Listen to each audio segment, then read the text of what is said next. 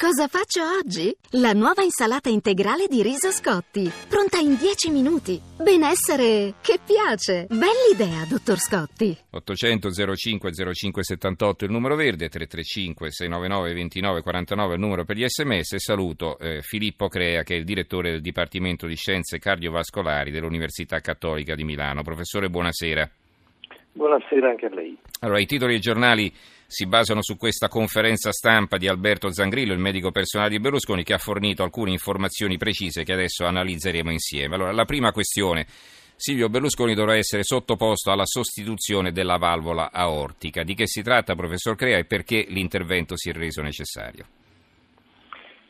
L'intervento si è reso necessario perché è presente un'insufficienza aortica l'aorta, come tutte le valvole, a un certo punto si chiude. In questo caso, chiudendosi, non fa passare sangue eh, dall'aorta verso il cuore. Quando la, la, la, valvola aortica è insufficiente, questa funzione viene a mancare e quindi questo causa un sovraccarico eh, per il cuore. Il cuore anche per molti anni, a volte per decenni, può reggere questo sovraccarico a un certo punto si stanca, ecco, quando dà segni di stanchezza bisogna cambiare questa valvola malata. Eh, eh, il medico ha precisato che Berlusconi ha rischiato di morire, eh, ricorda aveva avuto un malore sabato, gli era stato intimato di tornare subito a Milano per i controlli, ma lui lo ha fatto solo domenica pomeriggio perché la mattina è anche andato a votare qui a Roma. Allora, in che senso ha rischiato? Perché eh, poi per esempio l'intervento lo faranno la prossima settimana, non è che sia stato operato d'urgenza. Guardi, eh, ovviamente non abbiamo tutti i dettagli, certo. io posso dirle quello che faccio quotidianamente con un paziente che ha un'insufficienza ortica. Allora, quello che eh, si fa è questo, quando si osserva, eh, si fa diagnosi di insufficienza ortica, anche grave, eh, di solito eh, non è eh, necessario intervenire subito. Questa insufficienza ortica va seguita nel tempo eh, il cuore, come dicevo, per molto tempo, per molti anni, eh, regge questo sovraccarico senza problemi e in questo caso non c'è da far nulla, solo una buona cura medica. A un certo punto il cuore non regge più il carico, questo lo vediamo molto semplicemente visitando e facendo un ecocardiogramma. Ecco, quando siamo in questa fase in cui il cuore non regge più il sovraccarico causato dall'insufficienza ortica, eh, bisogna cambiare la valvola. Se si perde questo momento magico, poi eh, l'intervento è più ad alto rischio, è meno efficace e il cuore non torna più a funzionare come prima. Mm-hmm. Ora, se io l'intervento lo faccio in questo momento magico, il recupero, ecco, dopo un mese di convalescenza è pieno, il paziente torna a fare quello che faceva prima questo eh, del paziente sì. reale, non abbiamo ovviamente tutti i dati ah beh, certo, certo, certamente. Ecco, si tratta di un'operazioni complicata eh, o, o, diciamo è ordinaria amministrazione, no? perché uno quando pensa sì. al cuore no, si spaventa subito. Mm. In mani esperte è un'operazione rutinaria con una mortalità anche considerando l'età inferiore al 5%, se non ci sono altre comorbidità rilevanti. Uh, una cosa che può complicare l'intervento è una dilatazione dell'aorta perché uh, la valvola aortica è quella ammalata, ma in un certo numero di casi uh, l'aorta si dilata e quindi l'intervento consiste nel cambiare non solo l'aorta ma anche una parte, non solo la valvola aortica ma anche una parte proprio dell'aorta. Ecco, se è necessario cambiare anche una parte dell'aorto, ovviamente questo aumenta un po' il rischio operatorio. Nel caso del Presidente Berlusconi io personalmente non ho questa informazione. Senta, eh, si parla della sostituzione di questa valvola con eh, diciamo un tessuto prelevato da, da un animale, no, insomma. Sì. sì. Quindi non si, con... Si, con cambia, mm. si cambia, si sostituisce la valvola eh, in due modi si può utilizzare una valvola meccanica oppure una valvola biologica, quindi una valvola ottenuta da tessuto animale. Uh, la scelta dipende molto dall'età. Se il paziente è giovane si preferisce una valvola meccanica perché le valvole meccaniche sono più durature, uh, però hanno l'inconveniente eh, di eh, imporre la necessità di utilizzare eh, anticoagulanti, altrimenti la, la, sangue attorno alla valvola si può coagulare con conseguenze poco piacevoli. Invece nel caso della valvola biologica questa terapia anticoagulante non è necessaria.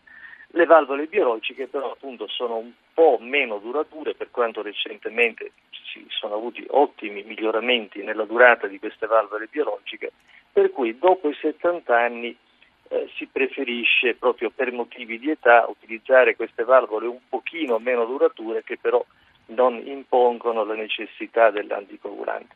Un altro vantaggio è che eh, quando si impianta una valvola biologica, se nel tempo questa valvola si deteriora, è possibile sostituirla con una valvola meccanica che però si impianta eh, senza chirurgia. Questo intervento si chiama TAVI e consiste nell'impianto della valvola attraverso una, una puntura della, dell'arteria femorale. Si arriva con un catetere e si rilascia questa valvola meccanica senza necessità della chirurgia. Mm. Ebbene, questo intervento meno, meno, diciamo, meno imponente è possibile se si ha una valvola biologica, ma non è possibile se si ha una valvola meccanica. Quindi questo è un altro motivo per cui sempre più tendiamo a favorire le valvole biologiche. Mm-hmm. Senta, dottor Zangrillo, lei in parte ha già risposto, insomma è stato anche chiesto se Berlusconi potrà riprendere la sua attività politica, la risposta è stata che diciamo un mese dopo l'operazione sarà più forte di prima, ma che lui personalmente gli consiglia di lasciar perdere. Allora adesso ogni fisico reagisce a modo suo, eh, questo è chiaro, ma secondo lei con un quadro cardiocircolatorio complesso come quello di Berlusconi, che ha già dei pacemaker eccetera, sarebbe un rischio o no continuare a stressarsi con la politica? guardi, il, il, il Alberto Zangrillo è un ottimo medico, quindi certamente fa le sue valutazioni basandosi su dati, su dati certi che lui ha davanti. Io posso semplicemente dire che nel mio paziente quotidiano eh, in cui eh, l'intervento viene fatto nel momento magico, al mondo, al, uh, diciamo nel modo giusto, quando arriva il momento magico, ecco un paziente che ha una sostituzione valvolare eh, in questo momento, in questa fase ottimale, torna poi a fare una vita del tutto normale. Non più di qualche giorno fa, eh, lunedì, oggi è giovedì, ecco lunedì scorso abbiamo operato al Gemelli una signora di 90 anni in ottima forma, però 90 anni per un'insufficienza aortica grave che determinava l'opportunità di cambiare l'aorta e questa signora fra un mese tornerà a fare la sua vita normale. Mm-hmm. Allora, abbiamo due telefonate, professore, poi la congediamo. Piero da Bobbio, buonasera. Sì, buonasera. Sono medico, quindi sì. penso di avere abbastanza esperienza, anche se non sono cardiochirurgo. Vedete, tutti parlano di stress, ma quando ci fu la guerra in Bosnia, a Sarajevo, scomparvero tutte le malattie cardiocircolatorie. Praticamente guarirono anche i malati. Il problema di Berlusconi Silvio non è stato lo stress, ma è stata l'alimentazione sbagliata, perché alla fine che determina i problemi cardiocircolatori è il sangue. E il sangue è determinato soprattutto dall'alimentazione, per cui uno può stare sotto stress benissimo, basta che si alimenti più che correttamente. E in questo modo lo stress viene sopportato benissimo e il cuore non ha dei danni. Se Berlusconi vorrà tornare a fare attività politica dovrà curare tantissimo la sua alimentazione, che sia corretta più che corretta. È tutto qua il problema di Berlusconi, anche degli altri. Guardate l'esempio di eh, Bersani Pierluigi che ebbe un ictus praticamente, ma dopo un mese e mezzo recuperò tantissimo, ma perché si mise in riga molto, ma molto con l'alimentazione. Grazie allora Piero per il suo intervento. Eh, professor Crea, se vuole commentare, prego. Beh, non c'è dubbio che una sana alimentazione è estremamente eh, utile eh, perché se l'alimentazione è scorretta questa contribuisce a causare soprattutto infarto. Però per quanto riguarda la, l'aorta, per quanto riguarda questa malattia, bene, questa è una malattia fondamentalmente su base degenerativa, quindi non è assolutamente influenzata dall'alimentazione. E per la verità eh, anche lo stress, certo lo stress eh, eccessivo fa male un po' a tutto, può magari accelerare così, la malattia entro certi limiti, però certamente né una cattiva alimentazione né lo stress sono la causa dell'insufficienza ortica. La signora Francesca da Senigallia, in provincia di Ancona. Buonasera signora. Sì, buonasera. Senta, io mi riferisco ai termini riservati dai giornalisti a questo mm, stato di salute di Berlusconi e mh, mm, premetto che sottoscrivo totalmente quanto scriveva Thomas Mann riguardo alla malattia, cioè la malattia non nobilita nessuno e quantomeno mi sembra incongruo definire in termini simili a quelli meritatissimi dal povero Enzo Tortora lo stato di salute di Berlusconi.